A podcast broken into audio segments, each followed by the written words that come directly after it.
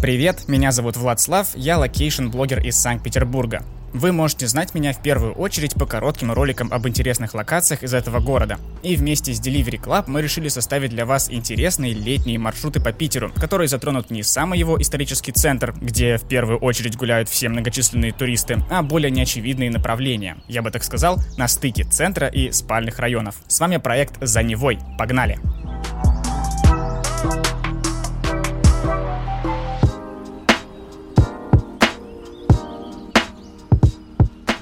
В этом подкасте я расскажу про интересный маршрут в Выборгском районе Санкт-Петербурга. Стартует он от станции метро «Лесная». Вообще территория города, расположенная восточнее Выборгского железнодорожного направления, кажется уже совсем не центром. Предыдущая станция метро по Красной Ветке, Выборгская, это еще более-менее центр, так называемая Выборгская сторона. А тут вроде как все, старина закончилась и начался обычный спальник. Так? А вот и не совсем. Сегодня мы с вами увидим целую россыпь исторических объектов в этой части города, которые свяжут друг с другом наш маршрут. И мы в очередной раз убедимся, насколько много истории таит в себе Питер даже в спальных или скорее в переходных районах, к которым я бы отнес и этот.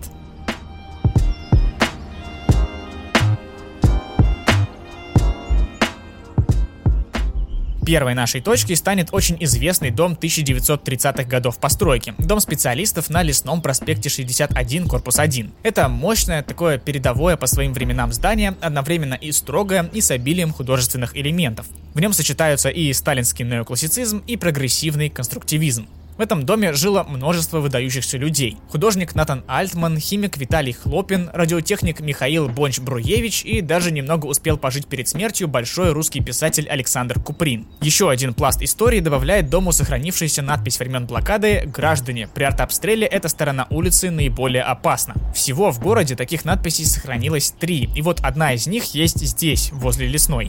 От этого замечательного дома и станции метро я предлагаю проследовать вглубь близлежащих кварталов по небольшой Парголовской улице. И прежде чем наш маршрут уведет нас на север, мы можем сказать на вынос несколько вкусных позиций из кафе «Пироговый дворик» в приложении Delivery Club. Основная фишка заведения здесь это пироги с разными начинками. Их удобно есть в дороге, так что делаем заказ на вынос и отправляемся дальше.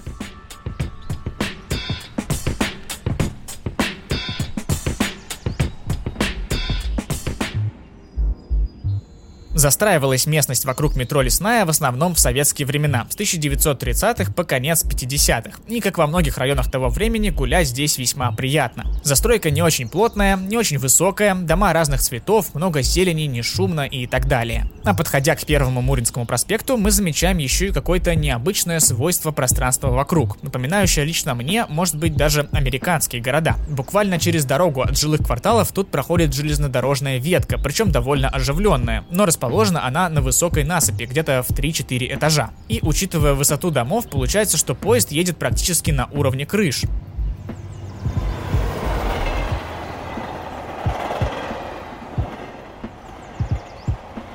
К этому добавляется еще и пара сохранившихся исторических домиков на Первом Муринском, и выходит такой крайне нестандартный для Питера пейзаж. Но долго здесь останавливаться мы не будем, переходим Первый Муринский проспект и как бы в продолжение Парголовской улицы пересекаем ЖД-ветку под мостом, попадая в парк лесотехнической академии. Это очень интересный парк, на мой взгляд, один из самых недооцененных в городе. Начнем с того, что ему, вообще говоря, 200 лет. И все лесные названия, проспект, станция метро, это все как раз отсылает к этому парку, а точнее к лесному институту, вокруг которого и возник сам парк. Собственно, пройдя вглубь парка от железной дороги, мы довольно быстро выходим к главному зданию лесотехнического университета или лесотехнической академии, который многие местные сегодня называют просто лесопилкой.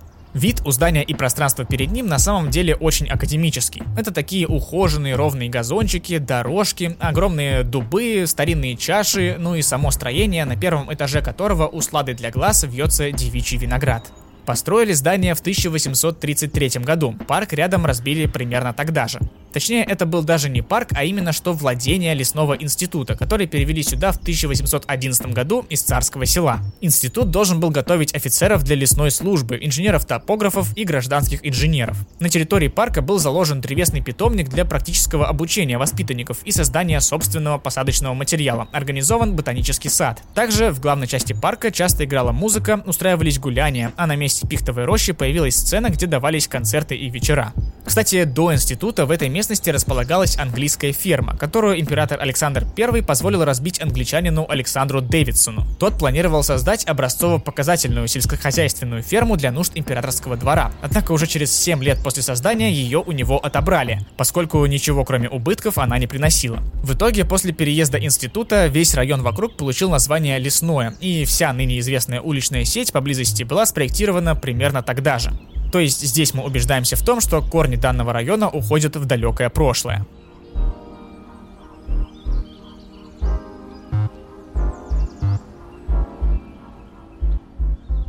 Сегодня в парке с такой историей, конечно, много чего можно посмотреть. Про историческое главное здание мы уже сказали. В разных частях парка можно отыскать живописные пруды. Их тут большое количество и все разные формы. Например, есть пруд в виде длинного прямоугольника или же пруд с мини-островом посреди него. А еще есть пара совсем маленьких прудов, образованных от воронок от снарядов времен Великой Отечественной войны. Их тоже можно отыскать в основном в северной части парка. Если продолжать военную тему, то в парке лесотехнической академии также есть бункеры 1940 40-х годов. Они частично засыпаны землей и больше напоминают некие холмы посреди леса, на которые можно забраться и посмотреть на парк с небольшой высоты. Помимо этого, в парке можно встретить различные памятники и мемориалы. Например, мемориал, посвященный борцам революции, памятники Вольфу, Ткаченко и другим.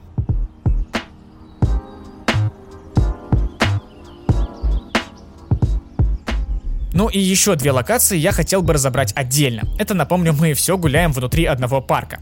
Первая локация – профессорские дачи или профессорский городок. Невероятное место, к которому можно выйти, обойдя главное здание слева. Здесь ты как будто попадаешь в деревню посреди города. Одна двухэтажные деревянные здания конца 19 века с резными наличниками, террасами, верандами. И это не какие-то декорации к фильму, а настоящие жилые дома, в которых по сей день живут семьи, получившие их по наследству от сотрудников и преподавателей университета. И они сохраняют аутентичность их поселения до сих пор. Все эти открытые дворики, крылечки, книжки, дачно-садовая утварь, просто класс. Все открыто и свободно просматривается. На секунду реально забываешь о том, где находишься. Вторая точка – это водонапорная башня в северо-восточной части парка. Она была построена опять-таки для нужд института в 1909 году, но что смешно, ни дня не использовалась по назначению, поскольку выяснили, что вода, которую тут планировали брать из местной скважины, оказалась непригодной для использования. В итоге в башне размещалась и обсерватория, и склад, и жилые квартиры, а в последние годы она просто разрушается и периодически горит. Была несколько лет назад некая надежда на ее восстановление, так как неожиданно внутри башни совершенно официально расположился некий арт-центр под названием «Башня искусств». Его организовали члены движения «Зеленая волна». Они устраивали в башне какие-то выставки и квартирники, но почему-то в 2013-м вся эта деятельность снова свернулась. А жаль, такой мог бы крутой спот получиться.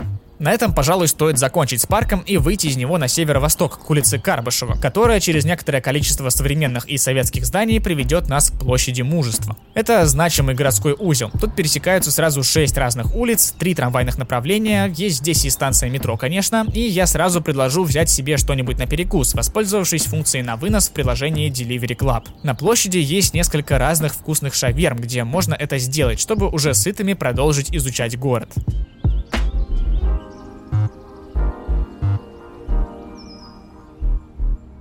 На что стоит обратить внимание на площади? Первое – здание круглых бань на Карбышева 28А. Постройка конца 20-х годов, когда не везде еще был водопровод, и многим людям действительно необходимо было регулярно посещать общественные бани. Как нетрудно догадаться, здание это круглой формы, тем самым оно как бы перекликается с формой самой площади. Также оцените особняк Котлова на проспекте Тореза 8, работы архитектора Товстолеса. Единственное историческое строение 1914 года, пережившее советскую застройку площади в 60-70-х годах годах. Его владелец, купец Котлов, слыл заядлым театралом и был вхож в аристократический круг. Возможно, поэтому в народе особняк прозвали дачей Шаляпина, хотя Шаляпин в этом доме ни разу не был.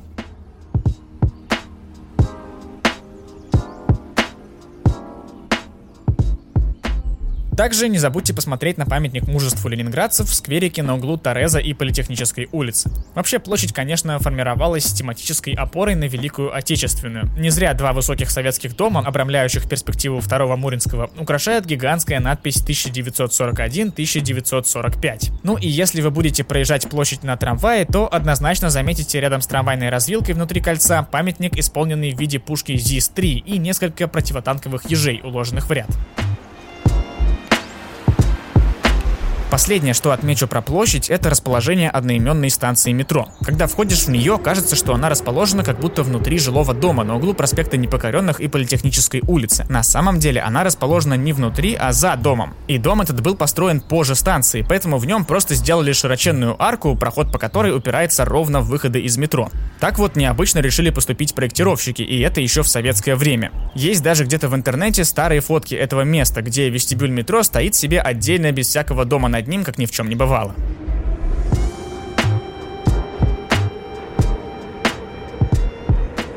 Уйти с площади я предлагаю в западном направлении, по второму Муринскому проспекту. Слева от нас проплывет опять же красивое сталинское здание в НИИП, которое жители уже несколько лет стараются защитить от возможного сноса, пока вроде выходит, а справа высится какой-то новый бизнес-центр. На первый взгляд строение довольно невзрачное, но с ним есть занятная история. На его месте раньше, вообще говоря, стоял кинотеатр «Пилот» 1960 года. Совсем недавно его снесли и принялись строить высотку. Планировали построить ее во много этажей, но тут вмешались жители, подали в суд и доказали, что так постройка испортит облик площади с мемориальным ансамблем. В итоге люди выиграли и строителям пришлось буквально на ходу менять проект и чуть ли не разбирать этажи здания, чтобы его вообще получилось ввести в эксплуатацию.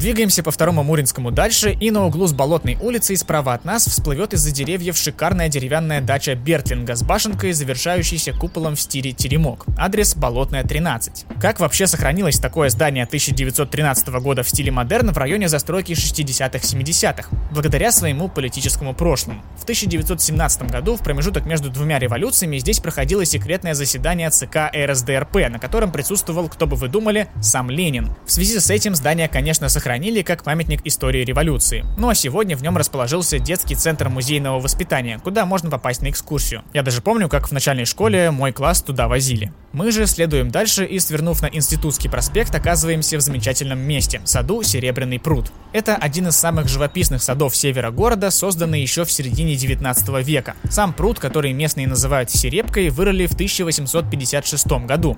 Тогда в этом районе жили в основном работники лесного института, упомянутого выше, а все дома были деревянные и небольшие.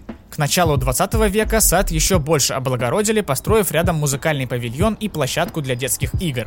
К этому же времени относится и постройка каменных особняков, сохранившихся вокруг сада и по сей день. Вы можете их увидеть. Это особняк Кайгородова 1905 года, Тахтарева 1908 и Данилевского 1911. Затем шли годы, и природа этих мест оставалась здоровой и гармоничной. Многие местные ходили купаться на Серебряный пруд, а осенью собирали грибы. В годы войны все зеленые пространства лесного стали огородами народами и по привычке возделывались жителями аж до конца 1960-х. Тогда на этой территории началось уже активное строительство советского микрорайона, того самого во главе с площадью мужества. И вот из-за вмешательства человека в экосистему у пруда снизился уровень грунтовых вод. Он обмелел, его дно стало илистым, а часть вблизи Институтского проспекта и вовсе превратилась в болото. Только в 2002 году прошла реконструкция парка и водоема. Зеленую зону облагородили, а у пруда очистили акваторию, укрепили берега и коммуникации. Также была открыта скульптура «Память о детстве» скульптора Ротанова. Наконец, самой современной деталью стала жилая высотка на аллее Академика Лихачева, новая доминанта пейзажа. Получился прям мини-филиал Центрального парка Нью-Йорка.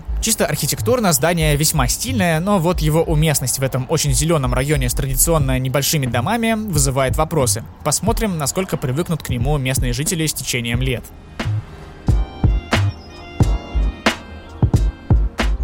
Исторические же вкрапления в советский в целом район на этом не заканчиваются. Еще дальше на запад, за улицей Арбели по адресу 2 Муринский 12 корпус 3, вы можете обнаружить очаровательный домик в стиле модерн, построенный в 1913 году архитектором Вильгельмом Вандергюхтом, приложившим руку ко многим зданиям и в центре города. Эта постройка изначально предназначалась для Ольгина приюта, и сегодня она на удивление хорошо сохранилась. Прямо-таки жемчужины светится в глубине ничем не примечательного на первый взгляд квартала. В наше время внутри него располагается НИИ в тизиопульмонологии. Рядом с ним, кстати, есть еще одно историческое здание приюта имени генерала Еврейного по адресу 2 Муринский, 12, но оно было надстроено в советские годы до четырех этажей вместо изначальных двух и отдано под учебное заведение, коим является и сейчас. Однако что-то мы с вами далеко ушли на запад, практически дойдя уже до Светлановской площади. Раз такое дело, давайте перед финальным отрезком маршрута восполним силы и возьмем себе что-нибудь поесть с помощью функции на вынос в Delivery Club. Для этого может подойти кафе «Восток» на втором Муринском 2 корпус 1. Пользователи оценили местную кухню средним баллом 4,6 в приложении, так что смело берите шашлык, кебаб, манты, шаверму и продолжим наш маршрут.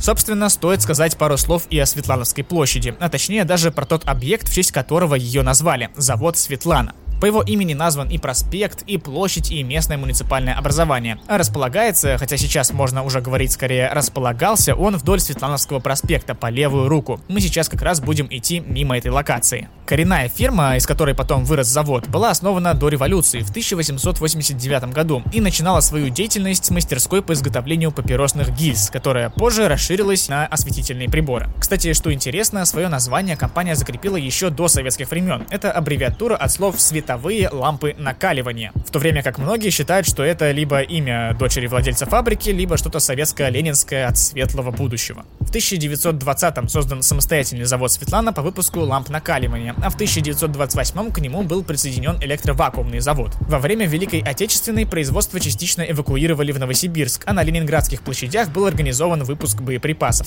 После войны на заводе производили микроволновые и полупроводниковые приборы. В целом завод был ориентирован на продукцию для военных военно-промышленного комплекса, что определило его судьбу в 1990-х годах. Производство сильно сократилось, и постепенно многие здания стали ему не нужны, в связи с чем сейчас на месте огромного квартала, занимаемого ранее Светланой, построили десяток современных жилых комплексов, вдоль которых и идет Светлановский проспект.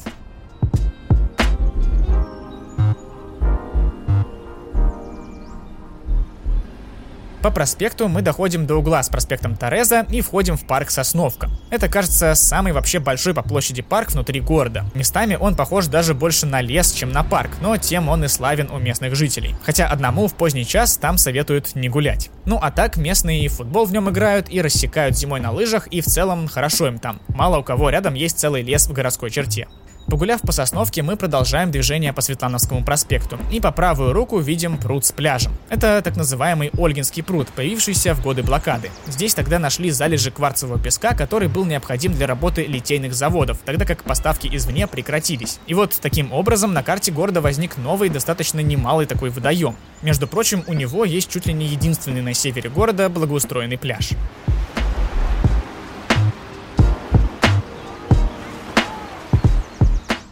Следующей точкой нашего маршрута станет сад Бенуа, расположенный на пересечении проспектов Светлановского, Тихорецкого и Науки. Вы, наверное, обратили внимание, как много у нас сегодня парков и садов. Все так, именно потому что северные районы Петербурга, Выборгский, Калининский, Приморский, являются самой зеленой частью города.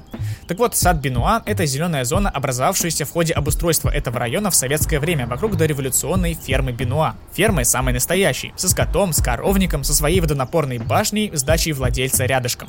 Собственно, владельцем и архитектором всего этого был Юлий Бенуа, известный петербургский архитектор конца 19 столетия. Еще в начале 2010-х годов кирпичная ферма была заброшена и фактически руинирована, а деревянная дача и вовсе почти исчезла после многочисленных пожаров. Но на счастье всем нам нашлись люди, которые взялись за свои деньги восстанавливать все это дело. И вот сегодня в здании фермы работает ресторан, а в здании дачи культурный центр, который периодически проводит в саду различные выставки под открытым небом. В общем, место живет и благоухает.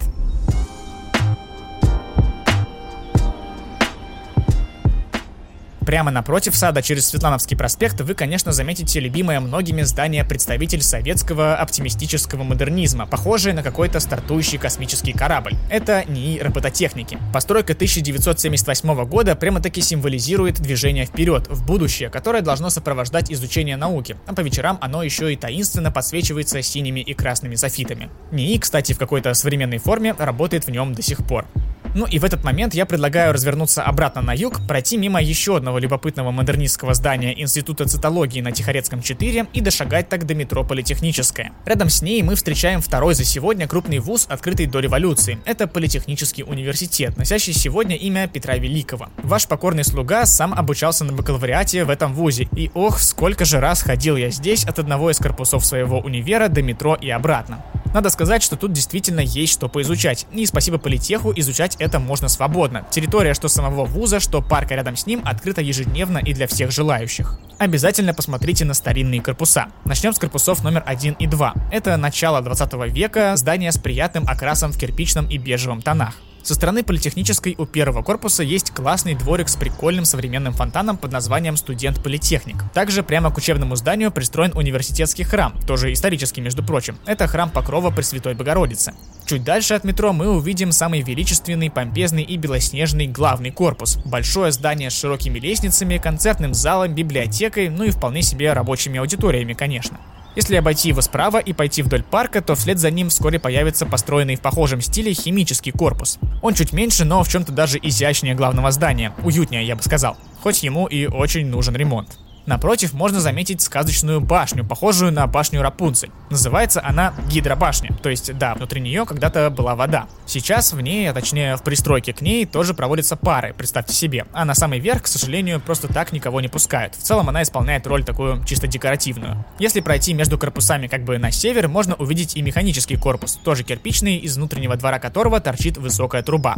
В этом корпусе проводились и вроде как до сих пор проводятся различные опыты, и находятся некоторые лаборатории университета университета. Еще можно погулять немного по политехническому парку и понаходить другие старинные здания. Там есть и жилые корпуса для сотрудников университета, и музей политеха, и даже дом ученых в лесном. Ну а еще южнее можно выйти к уже современному необычному зданию за забором. Это академический университет, созданный ученым Журесом Алферовым, обладателем Нобелевской премии по физике. На его же деньги при университете возникла и необычная школа, ФТШ, одна из лучших физмат-школ в Санкт-Петербурге, где свои последние 4 года с 8 по 11 класс учился и я. Все эти строения вместе с не менее разветвленным комплексом зданий физтеха по другую сторону Политехнической улицы составляют целый такой кластер науки, учебы и всего с этим связанного на севере Петербурга. Думаю, если вы тут побываете, то почувствуете эту определенную атмосферу.